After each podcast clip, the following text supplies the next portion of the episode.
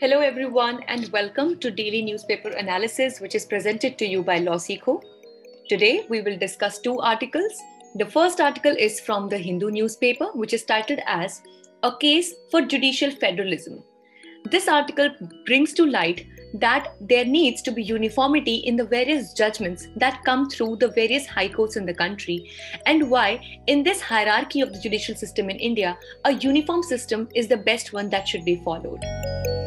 Secondly, we have this article from the Indian Express, which is titled as Second Wave is a Wake Up Call. So, as we know, that as compared to the first wave of the COVID 19, this one, the second one which we are facing right now, is seen to be most disastrous one. So, that is why what steps can be taken in this direction to at least give the least of the destruction to the healthcare system has been discussed in this article.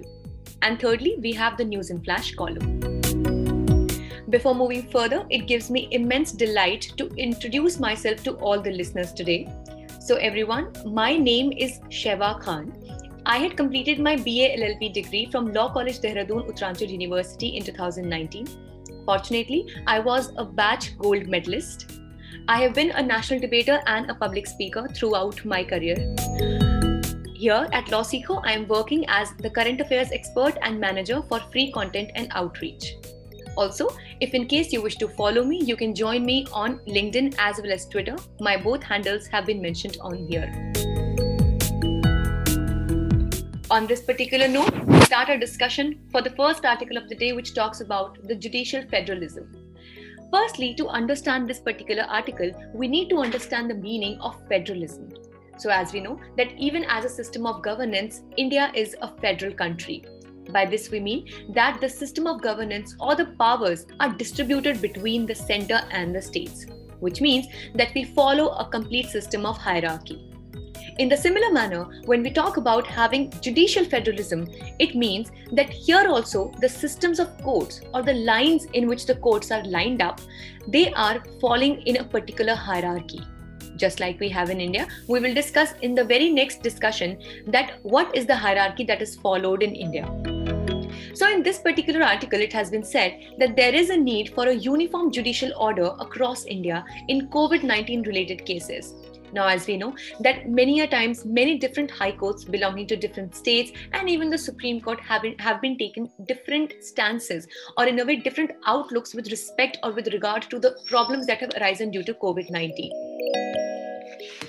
And in this direction, what has happened is that ultimately there has been no uniformity whatsoever in these various judgments and orders from various courts in the country. So, if we consider the courts and the health emergency, let's consider that the Supreme Court in Parmanand Katara versus Union of India, which was a judgment in 1989, held that the right to emergency medical treatment is part of the citizens' fundamental rights. Now, when we say that we have the right to life under Article 21 of the Constitution of India, it would also include the right to emergency me- medical treatment, which, in the current situation of COVID 19, every patient who is suffering due to this problem shall be seeking. Then, if we talk about the COVID 19 health emergency in particular, the High Courts of Delhi, Gujarat, Madras, and Bombay have considered pleas of various hospitals for oxygen supply as it is no hidden fact in today's time that oxygen has become a big big issue and the supply of oxygen has been completely dampened and various hospitals even those that were considered to be the most affluent hospitals even in current situation they are struggling to suffice with the oxygen supply to their patients. And in such a scenario the high courts of delhi gujarat madras and bombay have considered various kinds of pleas for the supply of this oxygen also, the Supreme Court took suo motu cognizance in redistribution of essential supplies and services during pandemic. So this was a complete thing wherein if we consider what is the suo motu cognizance, so in the legal language, suo motu cognizance is simply considered to be when cognizance or a notice of any particular thing or problem is taken by the court itself. So, just like we considered, wherein the Supreme Court has had also taken the suo motu cognizance for the problem of the migrant workers in the initial days of the lockdown previous year, similarly, the Supreme Court had taken a cognizance by itself, which was the suo motu cognizance in the distribution of essential supplies and services during pandemic as well. it said that the distribution of these essential services and supplies must be done in an even handed manner, which means that it should be done equitably across all the sources and according to the advice of the health authorities just like for example we can take the example of the vaccines. So as we know that we now have the Covishield and also we have the other vaccines which are coming up in india. In such a situation we have this entire portal which is called as the CoWIN portal, which is also seen a lot into news these days. So the primary purpose of the CoWIN portal was to develop a complete portal for the vaccine intelligence network, which would ultimately make sure that these vaccines are equitably distributed and the people who are at a greater risk of catching this particular virus are the ones who are given this va- vaccine in the first place. And that is why equitable distribution or even handed distribution of these resources is a very big, important uh, issue to be considered. Then it also asked the state government and the union territories to show cause why the uniform orders should not be passed by the Supreme Court.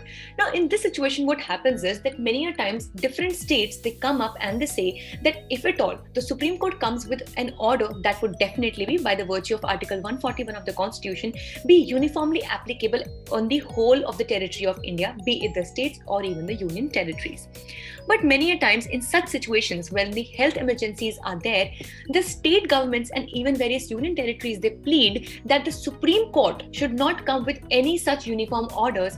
Maybe because they say that we all are not in equal capacities or not at all at equal positions to implement that particular judgment. For example, let's say, just uh, you know, for the uh, instance. Um, itself let's consider that if at all the supreme court says that at least 1000 units of oxygen should be available at every hospital in a surplus manner. Let's say, for example, this judgment has been brought by the Supreme Court. And here, a particular state that is struggling more due to the lack of oxygen, let's say uh, in the state of Maharashtra, or even if we take the example of Union Territory, we have Delhi. So, definitely, it will be difficult for these states or Union Territories to abide by or to fulfill this particular judgment of the Supreme Court, keeping in mind the already prevailing situations of their medical and healthcare system. Also, maybe they have greater number of COVID positive cases, or maybe they have a greater population in their own area. So, in such a situation, it becomes practically difficult for the states to abide by the uniform decision or the uniform judgment of the Supreme Court. But still, here it has been asked in this particular cognizance of the Supreme Court, they've actually asked the state governments and union territories to give valid reasons as to why such uniform judgments should not be brought by the Supreme Court. And thus, in lack of any logical arguments, definitely it should be sought that some, you know, level minded or evenly played such judgments should come up from the Supreme Court to bring in uniformity in the real sense. That is why there has been also a question of the transfer of cases from the high courts to the Supreme Courts. So, the Supreme Court has indicated the possibility of transfer of cases to itself. So, Article 139A of the Constitution of India provides that the Supreme Court has the power to transfer cases from high courts to itself. So, please consider from which direction will the cases move? They will be taken from the high courts to the Supreme Court in which situation if the cases involve the same questions of law. Now let's consider that there is a good chance that for example about the oxygen supply itself there could be similar questions of law or there could be similar issues going on in various high courts of various states. In such a situation the supreme court definitely stands empowered by the virtue of article 139a of the constitution to bring in all these cases which have the same question of law from the various high courts to one concentrated power that shall be the apex court, that is the Supreme Court of India. But in this direction, what other thing that we need to definitely consider are the issues which prevail in such transferring of the cases. The first one is that a general feature of the apex court in the recent years is the general lack of dissent in issues that have serious political ramification.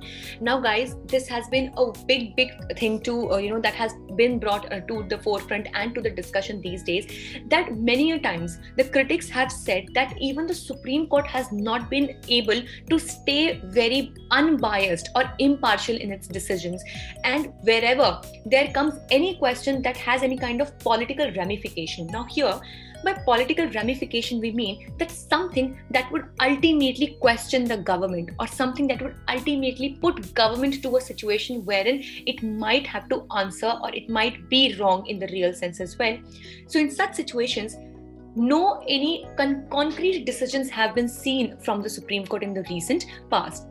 Also, there was a very good article in the Hindu newspaper a few months ago when Justice Arun Mishra had retired from being the judge of the Supreme Court, wherein the master of the roster system, which is actually the ultimate power of the Chief Justice of India, to decide as to which bench would sit on which particular case and who will actually decide that particular case.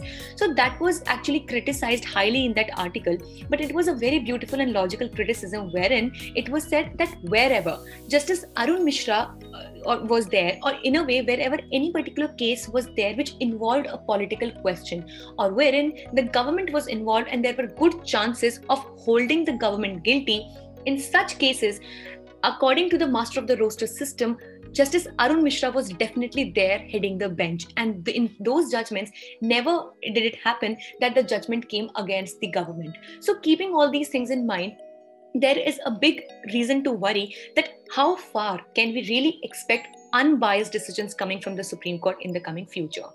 And second issue is the public health and hospitals come under state list, which is item number six of the list two under the seventh schedule of the Indian Constitution. So yet again, because the health and hospitals come under the state list, so how far shall the Supreme Court be competent to make laws on such topics is also another issue of debate. And thirdly, the current respective high courts are dealing with specific challenges at their regional level. Now, obviously, now we, as we just discussed, that different states and different union territories have their own particular local concerns and local limitations and hurdles. And that is how it can be said that maybe the high courts are in a better position to decide such local issues and thus also it is said that we need to give some autonomy to the high courts thus in a way we can say that this entire argument is weighed almost equally on both the sides just that the merits of one argument may be shifted to the other keeping in mind the coming prospects or the future prospects of the covid-19 situation so, if at all we try to understand the hierarchy of the Indian judicial system, uh, so we definitely know that on the apex or on the highest position, we have the Supreme Court of India. Then, just subordinate to the Supreme Court of India, we have the various high courts in various states. Then, these high courts can also be, you know, uh, can have subordinate courts, which are again segmented into two major portions that are the metropolitan courts for the metropolitan cities, and then we have the district and session courts. Then they are further segregated into various other heads, but the main we have we have the Supreme Court, we have the High Court, we have the metropolitan courts, and districts and session courts. With this, let's move further with the second article of the day, which talks about preventing the future of the uh, future in the of the medical disasters. So, et al. This article says that such medical disasters, like the COVID-19, how can they be prevented in the coming future? So, any future disasters can only be prevented by investing in the health workers and public health today. So, here this says and talks about that which factors led to the second wave also, please consider that these are mere speculations for now. No theory has definitely been proved or something. But yes, these are something, uh, or we can say intelligent speculations that have been made so far regarding this second wave of COVID 19, specifically in India. So, the first speculation can be that newer, more contagious variants of concerts are resulting in rapid transmission. So, here the variants both imported and indigenous as well. Now, as we know that all of us have come across this particular news these days, that the COVID mutant or the COVID form or the COVID variant, which was actually seen in the initial stage of COVID 19 days, it has taken a lot of new ways. Now, as we know, that the viruses also. You know they are very smart you know in, uh, by themselves as well. So keeping in mind what medications they are getting or what what medications are we giving to cure these particular viruses they also have this ability to mutant themselves. That is to change their mutations and to take a different form. Now in such a situation recently what has been noticed is that these new mutations of the covid-19 are stronger than what were the original ones. And due to this perhaps there has been a greater and a rapid transition or transmission of these particular contagious variants of covid-19 second the cases infected with Indian variants are doubling every week in other parts of the world as well. So, here, if we talk about the Indian variant as well, so it is also one of the strongest variants which we are seeing in the current situation. Thirdly, the second wave is only possible after a country accumulated a pool of susceptible persons and crossed a critical level. Now, as we know, that after the lockdown was actually opened up into various segments and various stages, people actually they stopped taking the uh, uh, important precautions like sanitizing themselves using the mask and they became very reckless and thus this can be one of the biggest reasons why it actually gave way to these new mutants to actually be transmitted into various people and even states such as Karnataka, which had ramped up the number of oxygenated beds during the first wave, is now finding it difficult to bear the burden, and thus even Karnataka is facing shortage of the oxygenated beds. So here this article has also suggested some steps that are needed in this direction. So it says about the mitigation and the containment, which it says it's the last resort to contain this particular virus. So it says that early detection and timely provision of the oxygen should be taken care of.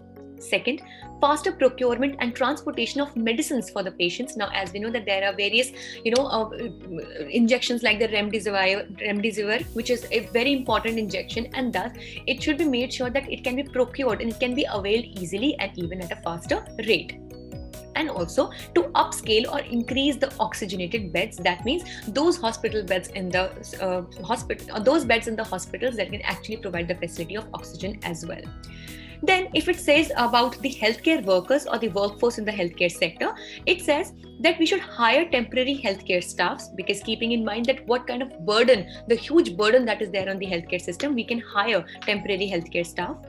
Then we can hire doctors, nursing staff, and frontline workers like the ASHA workers. We have discussed this several times in our previous sessions as well that the ASHA workers that are the accredited social health activists, which are mostly women, are playing a very important role in percolating and providing the basic healthcare and primary healthcare facilities to the grassroots level and to the people who are the poorest amongst the all. And thus, these can also be increased and incentivized to give a better contribution. And finally, the frontline workers can map households and match beneficiaries to designated health facilities. And thus, an all encompassing and multi sectoral as well as a multi-dimensional approach needs to be followed to overcome the, these medical disasters in the future. With this, we are done for the day. We hope you like the session. If you like the session, please like, share, and subscribe to our channel. Also, you can follow us on various handles for such more updates to come. Thank you so much.